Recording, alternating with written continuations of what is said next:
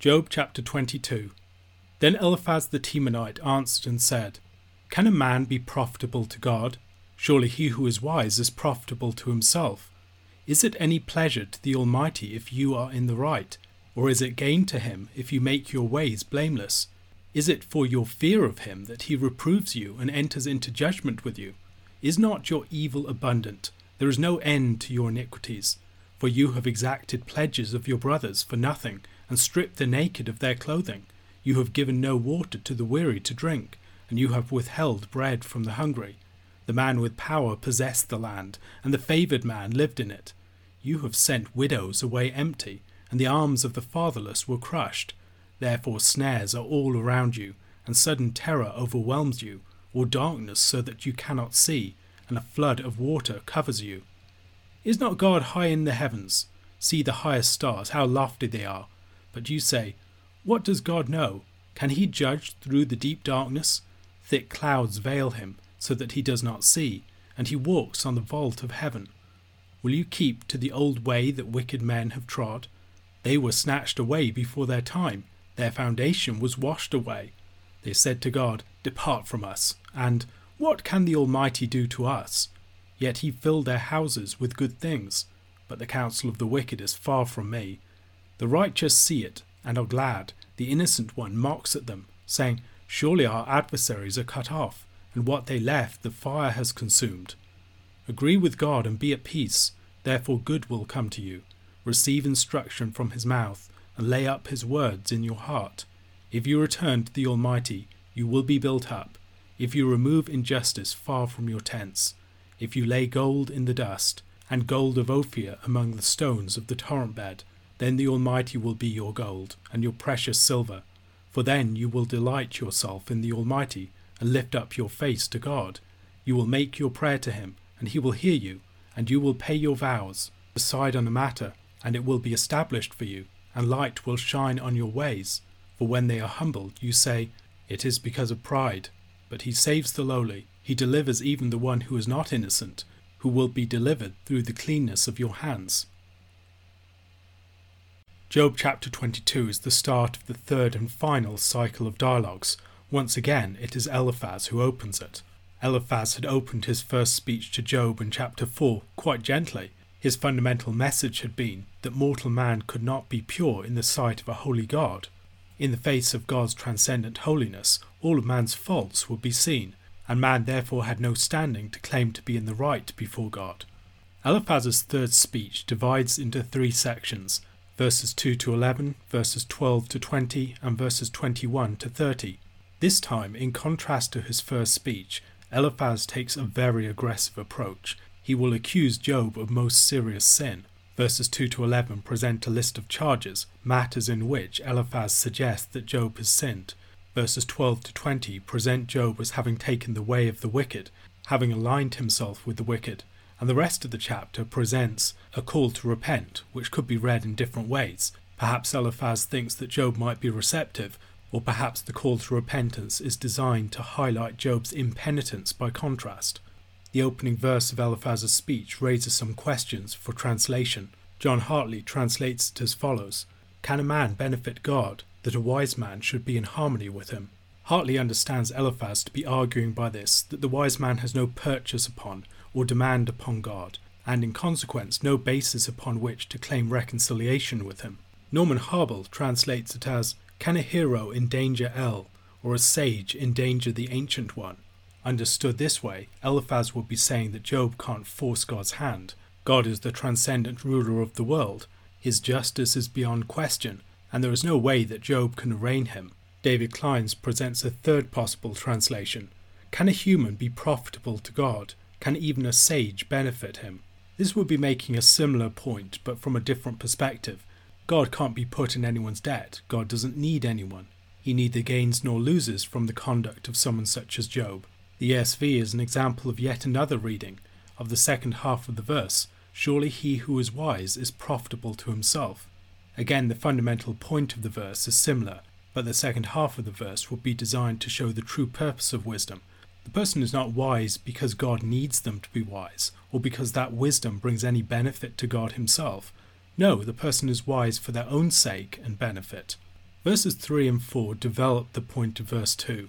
God is impartial, he is also transcendent. He does not have a vested interest in this situation. He is neither threatened by it, nor is he benefited by it. The implicit logic of Eliphaz's argument seems to be that since God does not have such an interest, he is not benefited by Job's actions, and he is not threatened by them.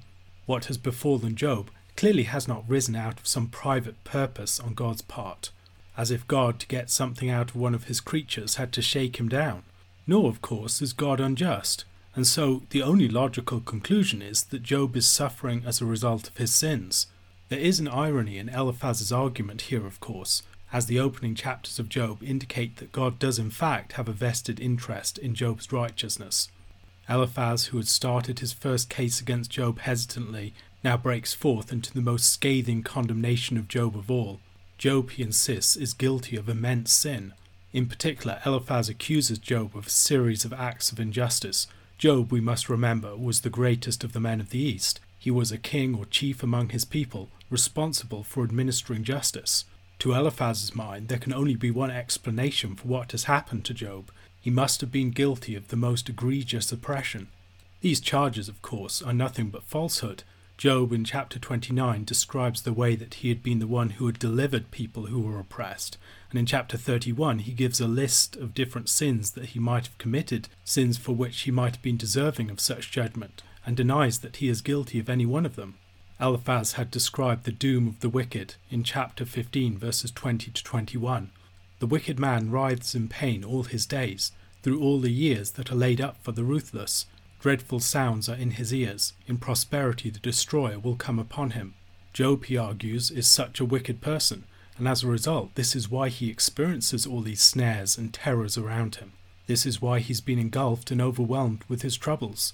He accuses Job in the second part of his speech of a sort of practical atheism. God is the most high God. He's above all things. He's in the heavens, and he's ignorant of affairs on earth. They are not occurring within his sight, Veiled in the darkness, he cannot see and he cannot judge. He's distant and detached. Presuming Job to hold this theology, Eliphaz accuses him of going with the path of the wicked, a well worn evil path that has been there since the beginning. Such men thought themselves immune to God's justice, even as God was mercifully allowing them to prosper for a time. Yet such men, in their misplaced confidence, are snatched away before their time, as in a flash flood they are swept away. When this happens, the righteous rejoice over them, seeing the Lord's justice in action. The reference to the fire in verse 20 might again be intended to allude back to the fire of God that fell upon Job's servants and his sheep back in chapter 1. Eliphaz concludes his speech by presenting Job with the way of repentance and what will follow. If he agrees with God, submitting himself under the Lord's punishment, he might hope for some sort of restoration. Judgment received in such a manner would be instructive and for Job's bettering. To return to the Lord, he needs to eschew the injustice that he has been engaged in. He has clearly been gathering gold by wickedness and oppression, and so he needs to return the gold to its source, back to the dust and the bed of the river. Releasing his grip on this gold and turning to the Lord as his true wealth will be the way that he can be restored. Gold has obviously taken over Job's heart, and he must release his grip on it if it is going to release its grip on him and then he can finally be restored. Verses 26 to 29 are a portrait of the man who has been restored in fellowship with God.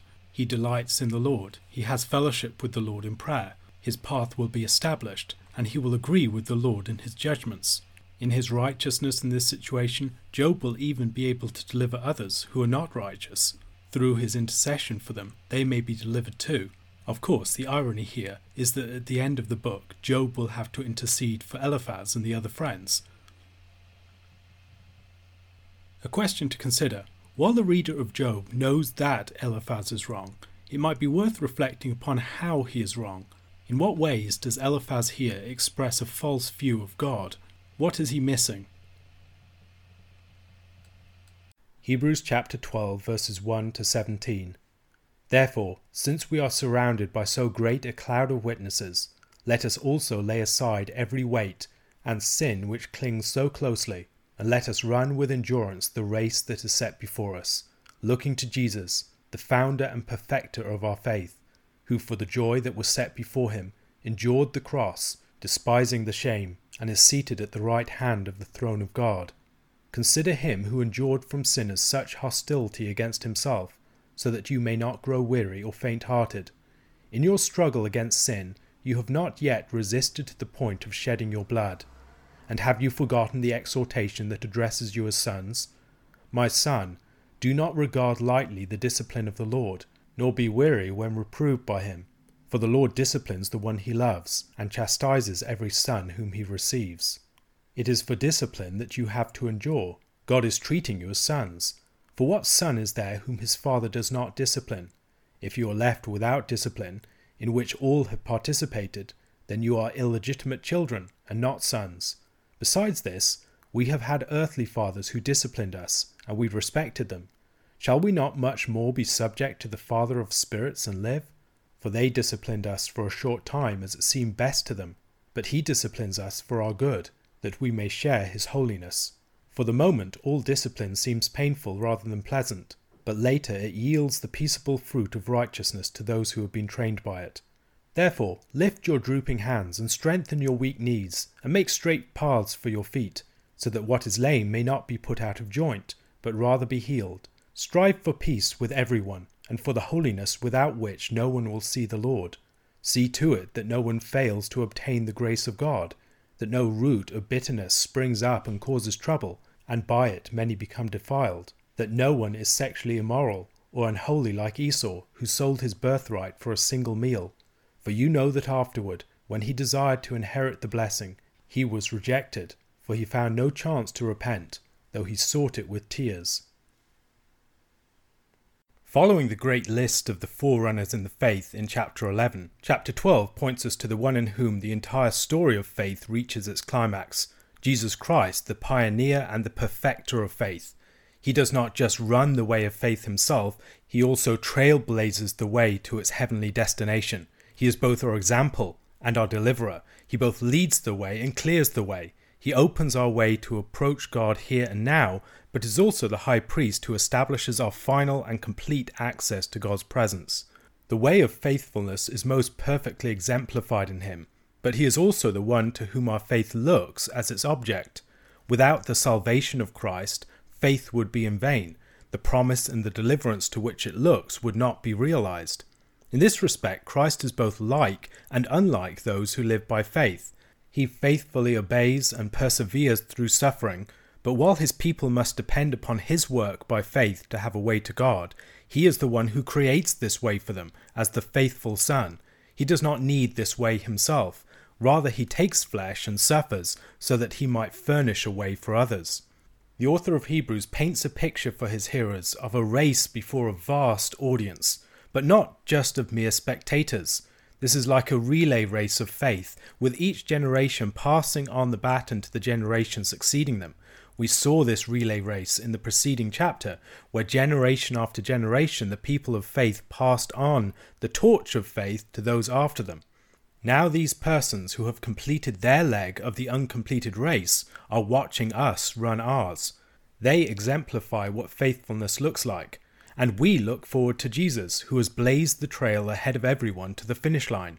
He has brought the entire race of faith to its glorious completion.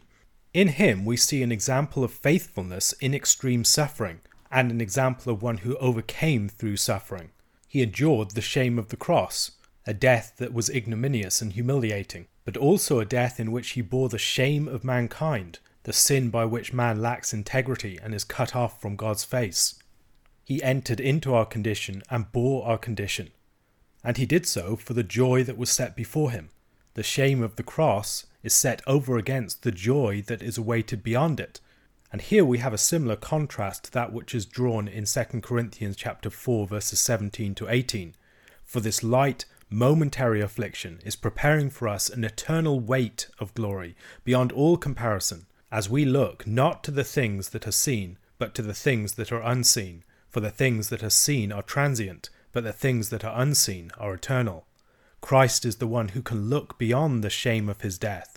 He can look beyond and see the power and the promises of God, and as a result can persevere through suffering. In this respect, he is the example to all who would follow. The author of Hebrews wants his hearers to consider the example of Christ. lest they become weary and faint hearted. Compared to the sufferings of Christ, their sufferings have been relatively minor. They've not yet had to shed their blood. They've not experienced the same degree of shame or of hostility from others. In chapter 4, verse 15, he had written, For we do not have a high priest who is unable to sympathize with our weaknesses, but one who in every respect has been tempted as we are, yet without sin. The author of Hebrews does not think of temptation as all the little sins that might tempt us on the way. Rather, he sees it as the more fundamental temptation of turning back or turning aside from the path that God has set before us. In this respect, Christ is our great example to follow. He has faced the full onslaught of the devil's temptation to turn back or to turn aside, and persevered through suffering and difficulty and tribulation the like of which we will never experience, in order to obtain the glory and the joy that was set before him by the Father. He quotes from Proverbs chapter 3 verses 11 to 12, a passage about fatherly instruction. Christ learned obedience through what he suffered. Hebrews chapter 5 verses 7 to 8. In the days of his flesh, Jesus offered up prayers and supplications with loud cries and tears to him who was able to save him from death, and he was heard because of his reverence. Although he was a son, he learned obedience through what he suffered. Christ's heavenly exaltation came through the path of earthly obedience. As human beings, we grow in strength and character through suffering. Our mettle is tested and proved in such times. Christ is the Son who directs our attention to the Father, and He's the model and pattern of our obedience. He learned obedience through His suffering, and this is a model of sonship and the model that we must follow ourselves. Sonship is learned through suffering. We could think of the example of Job, for instance.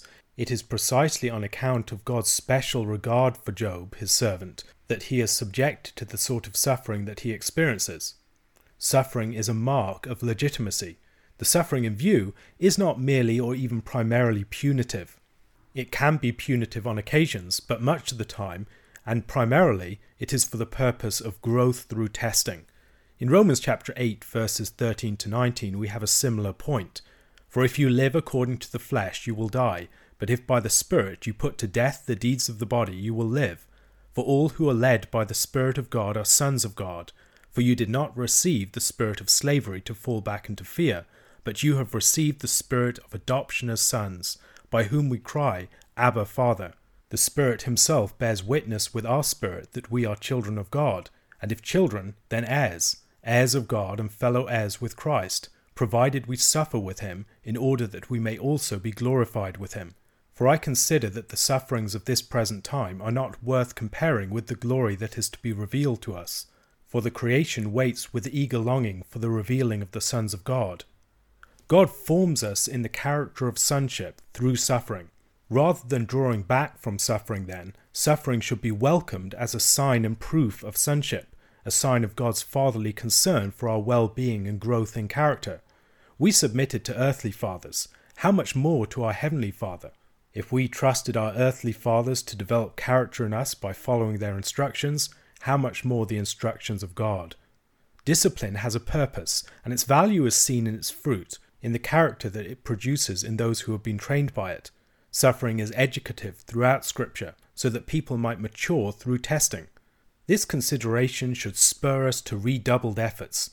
What undermines people is not suffering, so much as meaningless suffering.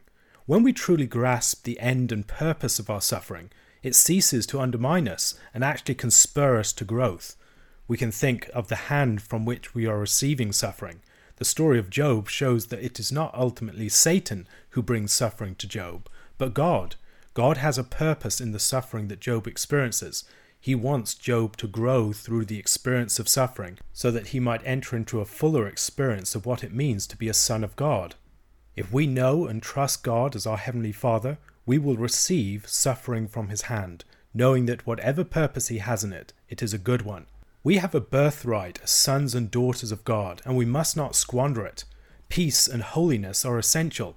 Indeed, without holiness, no one will see the Lord. We are charged to undertake a collective pursuit here. We are striving for peace and holiness together.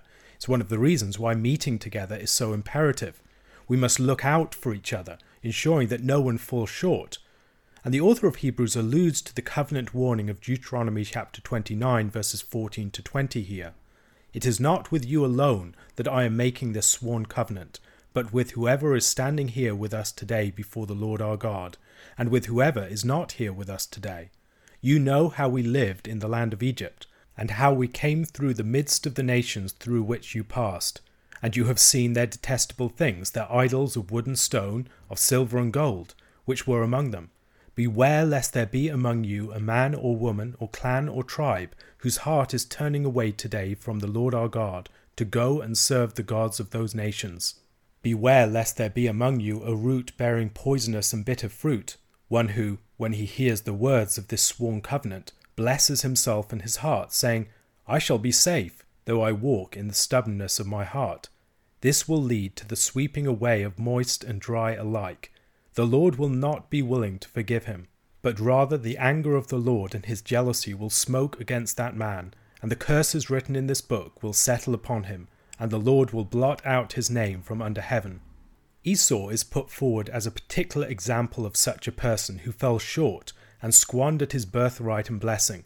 Esau is a negative example, in contrast to the positive examples of the preceding chapter.